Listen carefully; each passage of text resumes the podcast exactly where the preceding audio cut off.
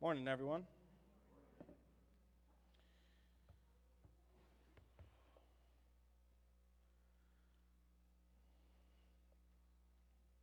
My son just tried to like take off and I had to catch him and I'm like, my wrist doesn't move like that anymore, buddy. Well, we got him. He's not so fast. Well, I'm happy to be back here with you for a second week. Uh, if you missed last Sunday, Pastor Jeff is out of town with Angie, and he's entrusted me with the responsibility of delivering the message. So we're going to be wrapping up our two part series of evangelism. Before we go further, though, let's pray. Father God, humbly I ask for you to be on this message, that you will help us to hear what your Holy Spirit would have us hear. We thank you that we have the opportunity to grow together, to study your word together. I pray that this will be a time of encouragement, that we may go out into this world and share the good news. Amen. All right, so quick review. What is evangelism? It's the proclaiming of the character and the attributes and the deeds of Yahweh God. Uh, in other words, it's look at what God has done. I got to tell you about him. You have experienced something, you have um, come to know something through the scriptures, and you, you just got to tell somebody. You, you just got to show them who God is. And second, why is evangelism worth doing? I said it's because people not only need to know the good news, they instinctively want to know the good news. We all have a longing for the divine, which can only be filled by God. And I made a pretty big claim last week, and that was that the attitude or, or the practice of evangelism has roots throughout the Old Testament. And to back that up, we started in the third chapter of Genesis. We saw examples of how men and women throughout history, after experiencing the work of God firsthand, have felt compelled to tell others about him. You have Eve, Hagar, Abram, Moses, Hannah, the prophets. There is an undeniable thread from the very beginning, and you can trace it through Scripture throughout the Old Testament it demonstrates our need to know God and our desire to tell others about him. This, this, this awe, this, this is amazing. I got to tell you what God has done. Humanity's search for who God is and, and what he's like culminated in the New Testament with the arrival of Jesus, who is the truest reflection of God Almighty because he himself is God. This isn't just something that we say because we want to say it uh, Philippians 2, 5 through 8, 2 Corinthians 8, 9, 1 Peter 2, 24, and so many other passages tell us that Jesus, he set aside his glory, he humbly took on the punishment for our sins, died on a cross, rose again, ascended into heaven with the promise that he would one day return. That is the good news. It is what the world needs to know. It, it's, it's been set up throughout the Old Testament and then culminated in Jesus. You, got, you with me so far? Okay, this shouldn't be new, okay? This all makes sense. It's pretty easy to follow. This, this happened, then this happened, and then this happened, okay? God loves you. You have been transformed, and now you get to go tell others about the good news of Jesus. This, this, this. Okay? But as I said at the end of our time last week, we often don't participate in evangelism. And the reason why is because there are some pretty big hurdles that we let stop us from telling people about what God has done. I mentioned five of those possible hurdles. There's definitely more. But five of them were fear, being overwhelmed by too many people, being too busy, um, being unable to relate or connect with non believers, and then the church's unfortunate lack of credibility with many in our culture. This morning, we're going to talk about how we can be effective in evangelism. But first, we're going to revisit those hurdles that we mentioned last week, and we're going to see what Scripture suggests for how we can press on. Okay? Yes? Okay. I just got to let you know, like, I'm used to, like, youth group, and there's a lot more give and take. So if, if I say raise your hand, like, it's an invitation to raise your hand. Okay? Hand up.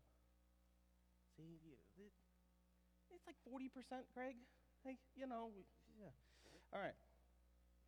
Sorry, I was talking to that, Craig. I realized that you're both in the line of sight here. okay, anybody enjoy public speaking? Oh. I can do it, and sometimes I can even do it pretty well. But there is a moment or two before I begin when I have to remind myself to take a couple breaths in preparation. Public speaking on its own is not something that makes me anxious. It's a large part of my job, after all. I've been doing this for a while. I'm fine with somebody saying, hey, get up and talk to people. I'm like, okay. Um, but it is something that I struggle with, and that often causes me fear and apprehension. And many of you know this about me, but for those who don't, give you a little insight into Jared. I have a speech disorder. Around the time I was four years old, I was diagnosed with apraxia of speech. Childhood apraxia of speech, or CAS, it's a rare diagnosis. It's present from birth. It doesn't have anything to do with brain damage or differences in brain um, structure.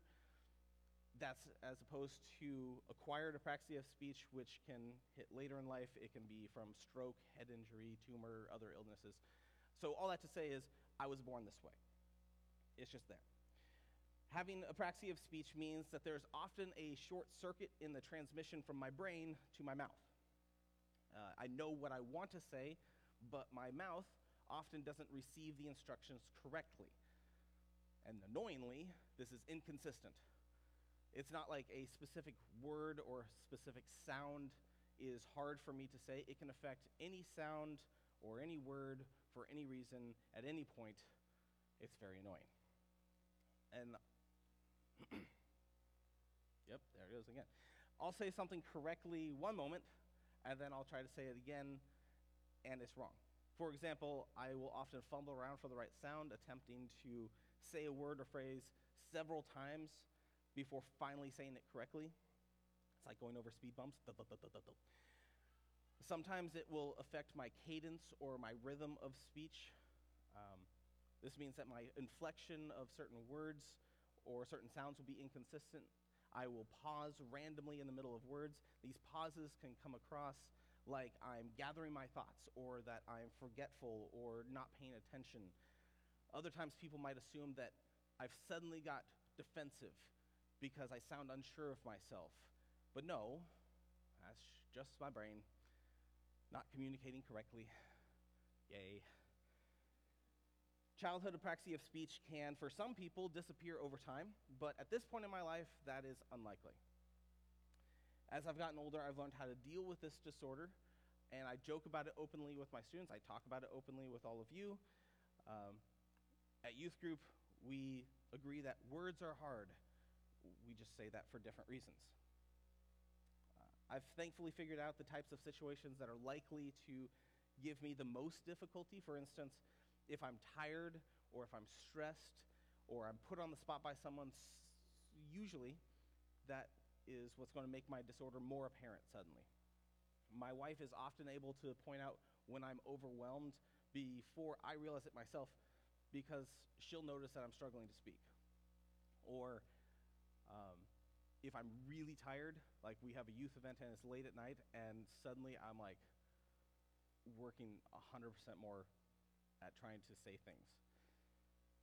Now, while some pastors outline their sermons, I do not. I write them out word for word, both for youth group and Sunday mornings. I have written out all of this. My formatting is all over the place. It is not ready for publication. Um, there's, there's weird dashes and quotes and all sorts of, of highlights and everything because I've written it how I want to say it. Right now, as I'm speaking to you, I'm simultaneously reading or referencing my manuscript. I'm focused on whatever movements my lips and my tongue and my mouth are making. I'm also trying my best to say the words that I'm wanting to say, and I'm also trying to make eye contact. So, I get the hurdle of fear. I understand the apprehension of talking to people and not wanting to screw up because I'm constantly trying to speak clearly, even in regular conversation. This is just me. Okay? And I share my story not because I'm looking for sympathy.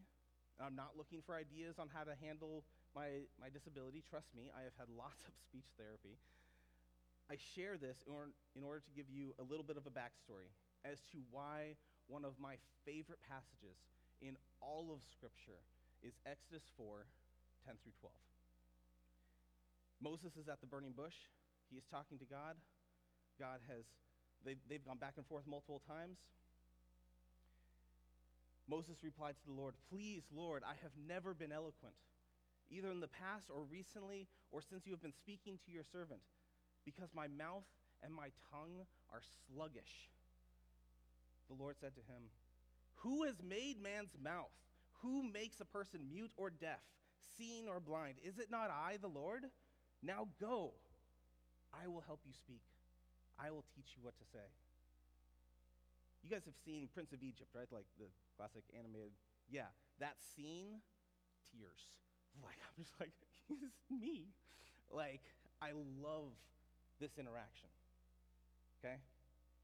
Fear can be a big hurdle to evangelism. In Exodus 4, Moses is afraid. He doesn't want to go and tell his people about what he's experienced. He doesn't want to speak to Pharaoh or lead the Hebrew people out of slavery. God provides multiple miracles to help convince Moses that he'll be with him. Moses still pushes back. He asks again for someone else to be sent. But his resistance at this point isn't because he doesn't know God's name or because he's worried that the people won't listen. That's all been addressed in this conversation. Okay? He doesn't want this responsibility because he knows that he struggles to speak. Please, Lord, pick somebody else. Call someone who is a natural at public speaking, who can command attention. God, my mouth doesn't work right. I'm not the one for this task. And Moses faces a legit hurdle, one that I personally can understand very well. So even when I'm afraid, or I'm stressed, or I'm overwhelmed, or Pastor Jeff asked me again to come give a sermon, and I'm like, why? I find myself thinking back to Exodus 4:11. Who made me? Who created me just as I am? Who has still called me to ministry even though my mouth doesn't work right? Yahweh. And if I truly believe he is in control, I can't let fear be a hurdle that stops me from sharing the good news. Whatever it is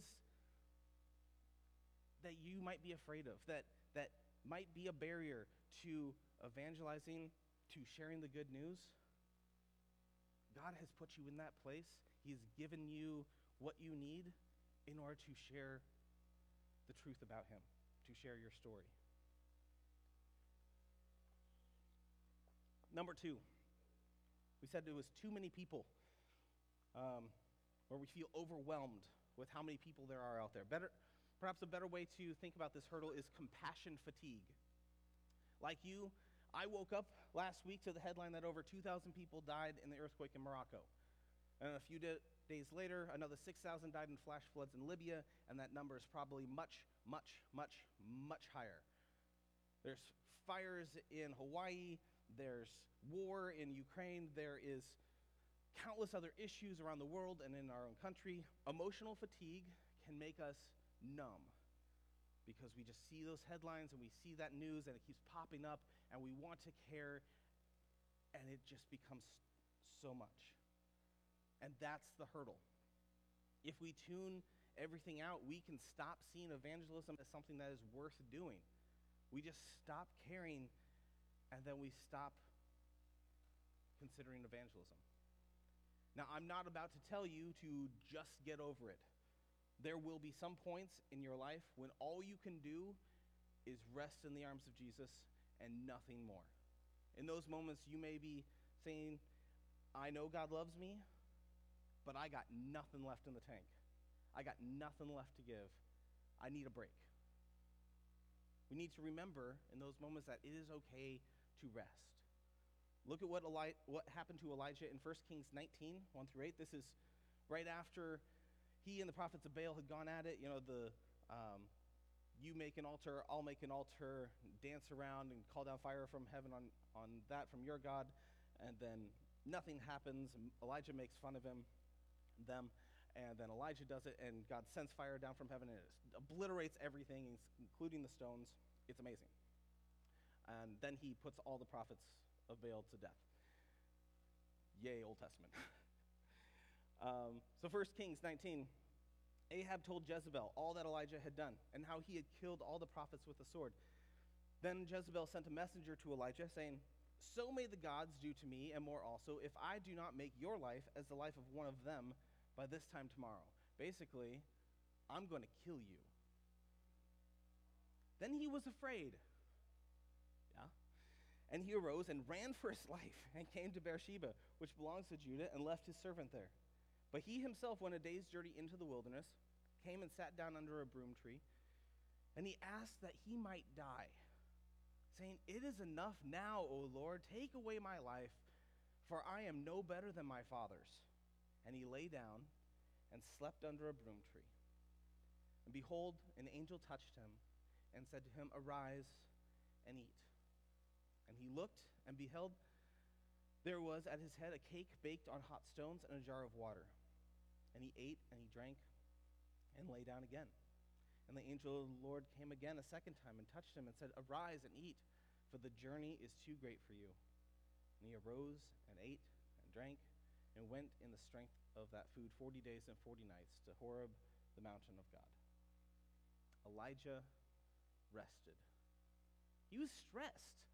He, he had a job to do, and he's, yeah, he's stressed.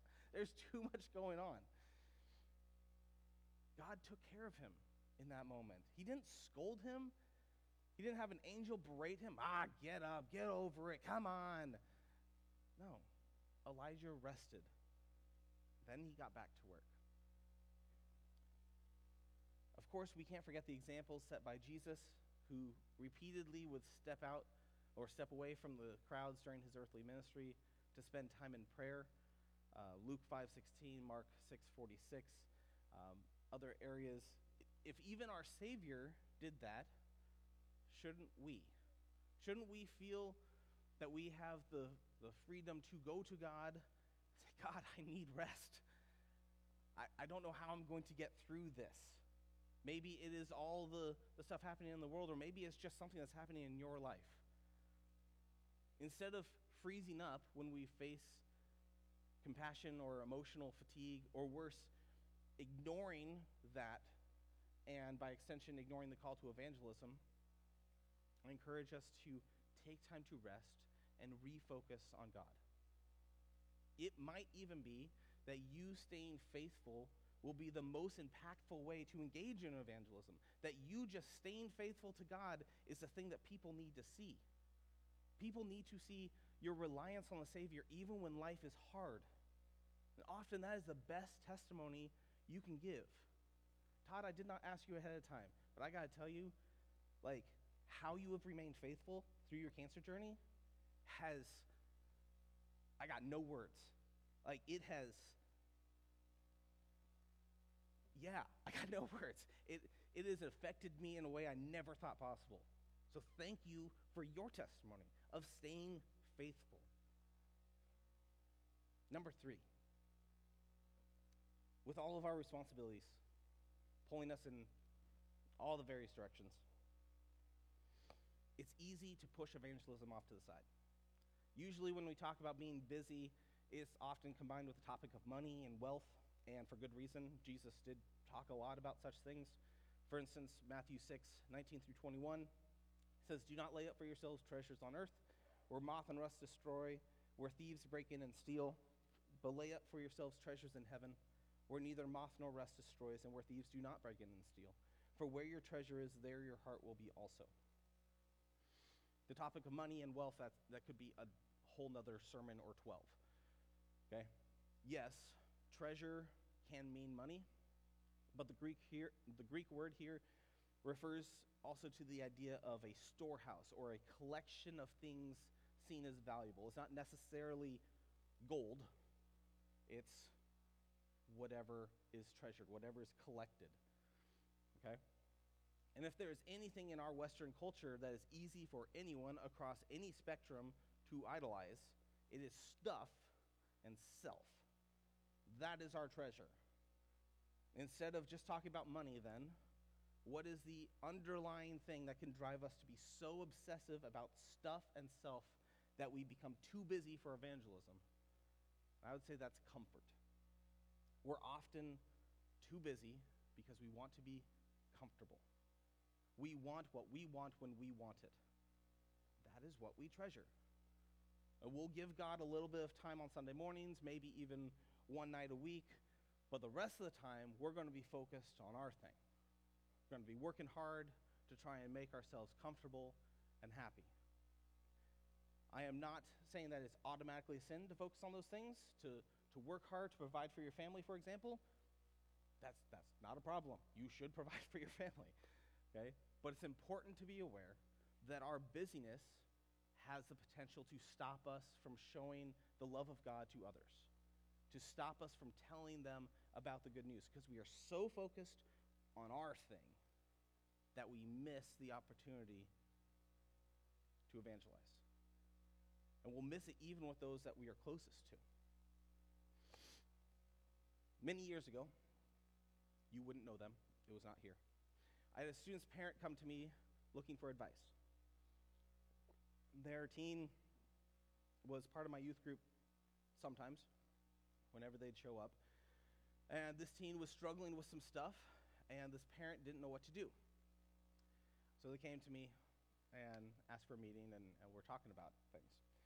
When I asked how their household was, was doing spiritually, this parent's response was, We don't have time for that Jesus stuff at home.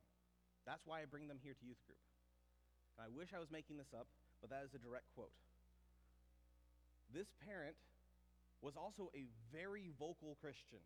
Like, hardcore all the time talking about Jesus, at least at church. I gently tried to point out how much time I had with their teen versus them, like maybe two hours a week if they showed up on time and if they showed up at all. I didn't point out that they were rarely there, but um, they knew that two hours a week is nothing in comparison to the opportunities that this parent had at home to reinforce spiritual habits.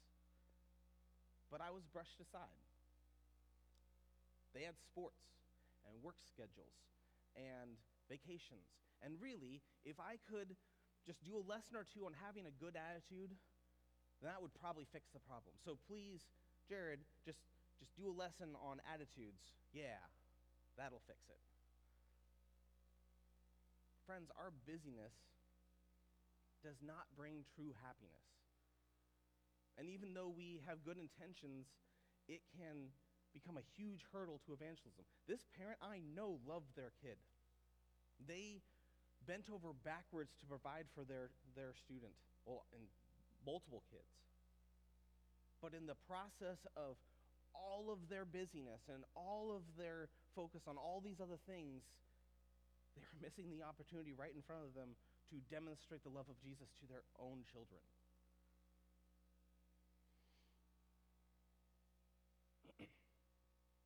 Demonstrating and telling others about God, especially in our own families, it has to be a priority. Everyone else out there is chasing the same treasure of personal comfort. So when they look at our busyness, and they see virtually no difference between them and us, aside from our Sunday mornings being already spoken for, why would they think that we have the answer to their deepest longing? We're no different from the world in our busyness. They're just like, eh, I want to sleep in on Sundays. Makes it really hard to evangelize. If your schedule is too busy for a lifestyle of evangelism, that is a problem. Number four was um, not being able to relate to the culture around us. And this hurdle ties pretty directly into the methodology of evangelism, so let's dig in here. Um, I grew up in a stereotypical 90s, early 2000s church kid home. We went to Christian schools, we went to church every week. Like, every week. I don't care if you're sick or not, you were going to church. Um, went to Christian schools, shopped at Christian bookstores, wore Christian t shirts, watched Christian movies, read Christian books and magazines, listened to Christian music. It was a bubble. Like Pokemon, oh, what is that? I got Veggie Tales. Like, I got my own little thing right here. And I remember the first big realization that I had when I understood that I did not understand the non Christian world. And it was at the public pool around the time I was in eighth or ninth grade. I was hanging out with my family and our church friends. We had this one spot we would always go to. Like, these chairs were ours.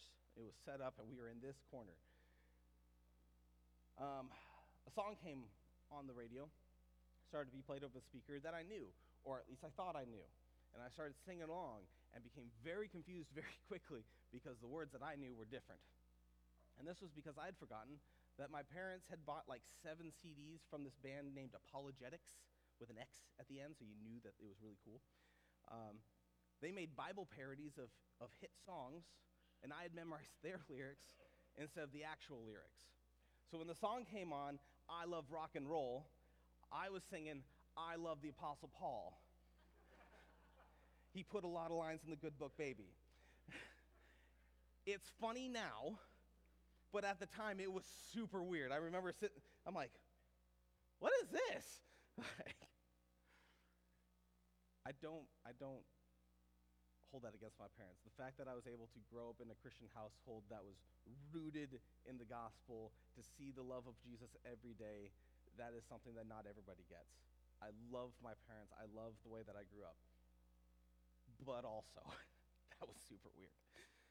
Um, be in the world, not of it, right? That's a, that's a phrase that's well known. It's not a verse in the Bible, but it does echo what is talked about in a few places. And Jesus prayed in John 17, 14 through 16 I have given them your word, and the world has hated them because they are not of the world, just as I am not of the world. I do not ask that you take them out of the world, but that you keep them from the evil one. They are not of the world, just as I am not of the world. And then Paul told the Ephesian Christians in chapter 4 of his letter to put off your old self, which belongs to your former manner of life and is corrupt through deceitful desires and to be renewed in the spirit of your minds, and to put on the new self, created after the likeness of God in true righteousness and holiness. Yes, we are different from those who follow the ways of this world. Our king is Jesus. Amen? Thank you. Okay.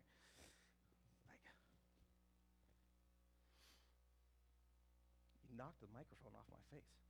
All right. Now, one might think that it's an acceptable approach to evangelism, um, or one acceptable approach to evangelism would be to simply live separately. Let the world come to us when they're curious. We'll be here, and when they are curious, they'll just naturally come through the doors. I humbly disagree. I believe that based on the scripture that we've looked at over the past two weeks and many more passages that we have not had time to look at, we have a clear responsibility and calling to go and tell others about the good news, to demonstrate the love of Jesus with our actions to everybody, and not just be like, you come to us, and then we might tell you to listen to the pastor. Engaging with our culture can be intimidating, and if done incorrectly, can cause serious harm to your own spiritual walk. Okay? If in your efforts to evangelize you lose sight of the gospel, you're, you're doing this wrong. okay? Remember when you are engaging with the world that you are, not, you are no longer of this world. Okay? That your hope is in Jesus. So if you need to separate yourself from specific things in our culture in order to remain faithful to God, do so. If you can't handle the other the, the music and you got to listen to ApologetiX with an X because it's cool, then do that. I'm not mocking it, okay? If, if you need something else to help you stay focused on God, do that because that is most important. But if you have the maturity of faith to hold on to the Savior while still being present in the world, then be like Jesus, who famously spent time with the sinners, even though the Pharisees were majorly against it. He spent time with those who were lost, didn't let their sin corrupt him, he stood in their midst and he called them to holiness. If you have the maturity of faith to do that, do that instead of saying, You should come to my church and listen to my pastor. I'll drink coffee. live a life that points others to Jesus and make sure it is life that they actually can see. Number five was credi- uh, lack of credibility.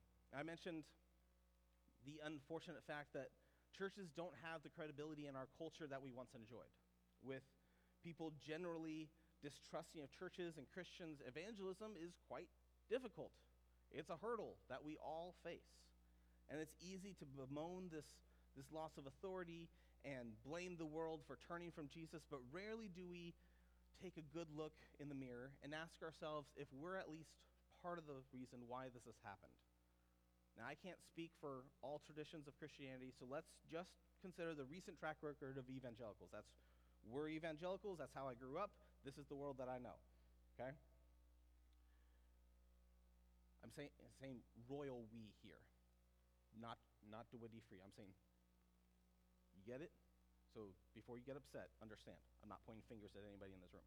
We elevate big mega churches that have zero accountability, who then start getting super weird, and then there's nobody to rein them in.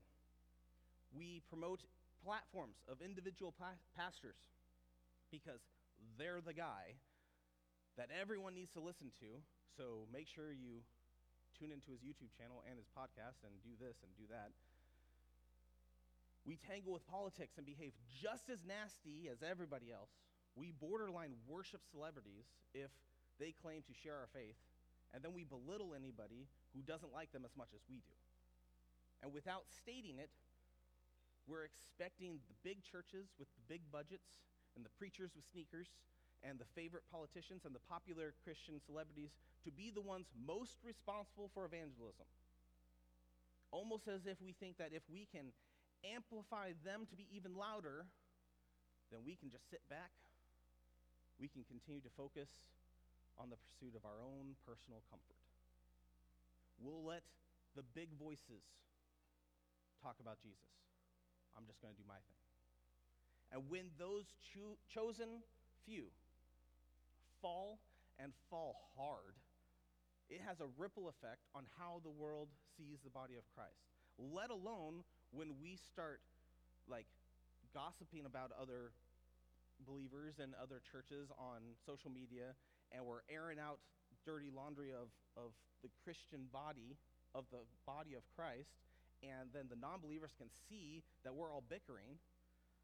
Again and again and again, this happens sexual abuse, financial theft, bullying, church splits. And instead of condemning this behavior, most of us just continue to bicker and complain, and we pick sides and act just as spiteful as those who don't have the hope of Jesus. And then we act surprised and offended when the world tunes us out. We've become a hurdle to evangelism that is of our own making. It is horrible, some of the things that have happened in the name of Jesus in churches, and that people then start pointing to and be like, oh, that's what Christians are like. No, that's not. It's only because that was bad. But please don't lump me in with all of them. I, I hate it. I, oh, it brings me so much anger. Like, like righteous rage every time I see a news article about another youth pastor who is screwed up by doing something that he shouldn't be doing. I'm like, man, it is hard enough to do this job and to gain the trust and the ability to go into the schools and to speak to kids and to connect with parents, and then for some Yahoo to start doing bad stuff. It is a hurdle of our own making. And we've got to say, no, that is not holiness. That is not righteousness. So, how do we do this thing? How do we, in light of all these barriers, how do we do evangelism? Specifically, how do we do it effectively? First, make, your motiva- make sure your motivation is in check. Even from the days of the early church, there's been the temptation to do Christian things for our own glory. Acts 1, no, not Acts 1, Acts 5, 1 through 11, tells a very unnerving story of a couple, couple who sold property and then donated the proceeds to the apostles uh, for the sake of the church. But they secretly held back a portion and made the claim that they were giving 100% away to the church. Ananias and Sapphira could have easily said, Hey, we sold this property. We want to give 60% to the church. The other 40% we're going to keep for us because we need it. Um, but here's 60%. But no. They made the claim that they gave all of it, and they lied. They wanted the praise from others for giving it all away, so they lied not only to the church, but to God. And then they paid the ultimate price for it. There are often those who go and do the showy evangelism thing just to get praise from others. I was once arguing with a fellow classmate of mine way back in the day, and uh, I can't, not sure exactly what we were arguing about, but I know that suddenly he got super defensive and changed the topic to missions, and I was just like, what? Because um, we were not talking about missions, and suddenly he's like, well, how many mission trips have you gone on? And like his chest popped out, and and I'm like, one? I'm like 19 and poor family, and I went to Mexico and built some houses, and it was awesome. What are we talking about? Well, I've been on six, and a few of those were for more than a month. Have you been to India? I've been to India. And I'm like, what are we talking about? Suddenly he just he thought that that would make his case that he's done things for the kingdom and that's something that he should brag about It's very weird. Our own glory is not why we share the good news. If you're evangelizing for you, you're doing it wrong. Second, use methods that are heard. If no one is hearing you, or worse yet, hearing the wrong message, you're not being effective. What is the point of standing on the street corner with a sign or talking through a megaphone in the middle of a crowd if nobody is paying attention or is dismissive of the good news that you're trying to share? Well, I did the evangelism thing like Pastor said. Now I can get back to my own thing. One of the days I was in Sweden, we were walking through um, a big, wasn't like city center, but it was like the big area. There's like hundreds of people milling about. A block away, I heard megaphone, and it was in English. I'm like, hello. Um, I don't know why that was a British accent, but um, but I was like, hey, I know those words, and it's like, blah, blah, blah, Jesus, sin. And I'm like, ooh, hello, and we round a corner, and nobody's listening, not a single person. It's great that they're that they're proclaiming the name of Jesus. It's great that they're they're sharing the news, but nobody's listening. Everyone's go, doing their own thing. Now, has this approach worked in the past? Absolutely. Of course. There are, are huge names in the faith that have had a huge impact. You know, Billy Sunday, Billy Graham, just to name some that are somewhat recent, okay? But in our world today, it is far from the most effective method, and it's more like a telemarketer making a cold call because we've become very good, and by we, I mean in general, all people, we are very good at tuning out noise and ignoring pop-up ads for, on our phones and computers, if we're not like 100% focused on a thing, we do not see it or hear it, we don't want to see it or hear it. Okay? So stop thinking the same old approach is going to work just as well now as it once did. If the point of evangelism is to proclaim the goodness and, and the deeds of God, you want people to hear it. The methods we use to communicate the good news of Jesus need to be applicable. They need to be understandable by our audience in order to be effective. The, the message, I really need you to hear this. The message and the truth of the gospel does not change. Yes? Okay. We're not changing the message of the gospel. You tweak how you're, you're communicating it sometimes because culture has changed, but the, the truth of, of Scripture, the righteousness of Jesus, has not changed and will never change. Okay? Third, walk the walk, or don't rely on external stuff to prove the internal transformation that's taking place. You got to show it with your life. You can't just rely on other stuff. We know from Scripture that we have been transformed and are no longer the same as we were before we came to Jesus. But instead of letting that light shine, many try to take the easy way out and hope that how they dress or where they worship or what icons they surround themselves with will be enough to do the evangelism for them, and they don't have to actually say anything. Remember how I mentioned last week the guy who I talked to? This was 2006, downtown Portland during Day of Outreach. He pulled out a cross necklace. He put the other necklaces back in that were from other religions, but he pulled out the cross necklace. You remember this? Yeah? Okay. Did wearing that necklace with a cross on it prove that he was a follower of Jesus? Probably not. I mean, I don't know.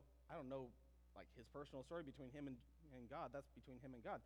But just because he was wearing that and all the other necklaces from other religions did not make him a believer. If so, if if wearing a cross is all you needed, then good news. We got four crosses on the outside of our building and we got another in the stairwell. So that must mean that we're all covered, right? That anybody who enters the building is is, is Christian? No. Well, maybe, maybe it's the specific style of church building. I mean, this place is is nice. It's pretty multi-purpose. Um, but for centuries, steeples have been a thing. Maybe that's what we need to really get the attention of our community, to let them know that we are Jesus people, right? Got to have a big old steeple. Okay? We'll talk to the leaders. We'll, we'll get one up there and, you know, bigger than St. Joe's. No. Banners, flags, different worship music. Oh, fog machine. That's the thing, right? That's, that's what all the cool churches are doing. Okay?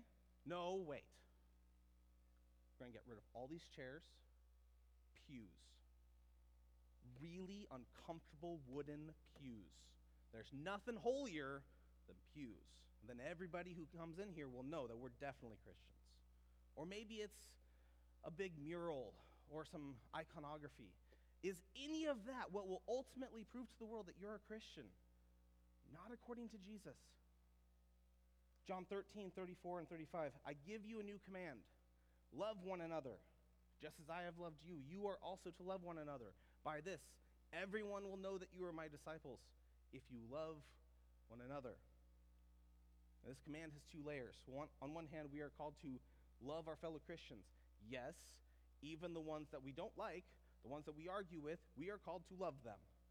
Okay? But we are also called to love other people. Over and over again, what I see in all the documentaries and news articles and exposes about churches and pastors and Christian celebrities who have fallen from grace is a lack of love for others. They have lots of love for self, love for their brand and image, love for their own traditions, love for growth, love of success, but not love like Jesus loved. The same Jesus who said, Just as I have loved you, you are to love one another. We are part of the kingdom of God. Everyone is, is so divided out there where they're assuming the worst about everybody. But in here, the body of Christ must be different. We got to love sacrificially and humbly, just like our Savior loved. And we have to show it with our actions, not waiting for other people to come in the doors, not relying on like a cross that's on our shirt and be like, yep, this is the new shirt. Got it at the Christian bookstore. Uh-huh. That's not going to show people that we're Christian if our actions aren't backing it up. If we're not showing it with our actions, our evangelism efforts are going to fall flat. Do you believe that Jesus is the Son of God? That he is the fullest, truest, best reflection of God, and the only way for your soul to find what it has been truly longing for? Do you believe that through him you have been reconciled with your Creator? That his death and resurrection conquered sin in the grave and served as the ultimate sacrifice? Then do something with that faith. Share it freely as James said, James 2 14 and 19, what good is it, my brothers and sisters, if someone claims to have faith but does not have works? You believe that God is one? Good. Even the demons believe, and they shudder. As it says in Isaiah 52, the efforts of those who evangelize, of those who bring the good news, is nothing less than beautiful. This has always been the case, it always will be the case. So go. Live a life that is holy and pleasing to God, one that is saturated in the lifestyle of evangelism. The, the inability to ignore the drive to tell other people about the goodness of God. Tell others of all that He has done for you. Show them the love of Jesus through your actions. That is evangelism. That is how you will be most effective. Let's pray. Father, your word is encouraging, but also cuts deep. I pray that as we move on from today, that we will be that we will be ready to show your love. Whether it is how we're driving on the road or how we're treating people in line at a restaurant, if it is the conversations we're having with family or coworkers, I pray that you will help us to be ready at any moment to be able to give a reason for the hope that is in us, to be able to show it with our actions, the way that we live, that Jesus has changed us, that we are a new creation. In your Holy Son's name we pray.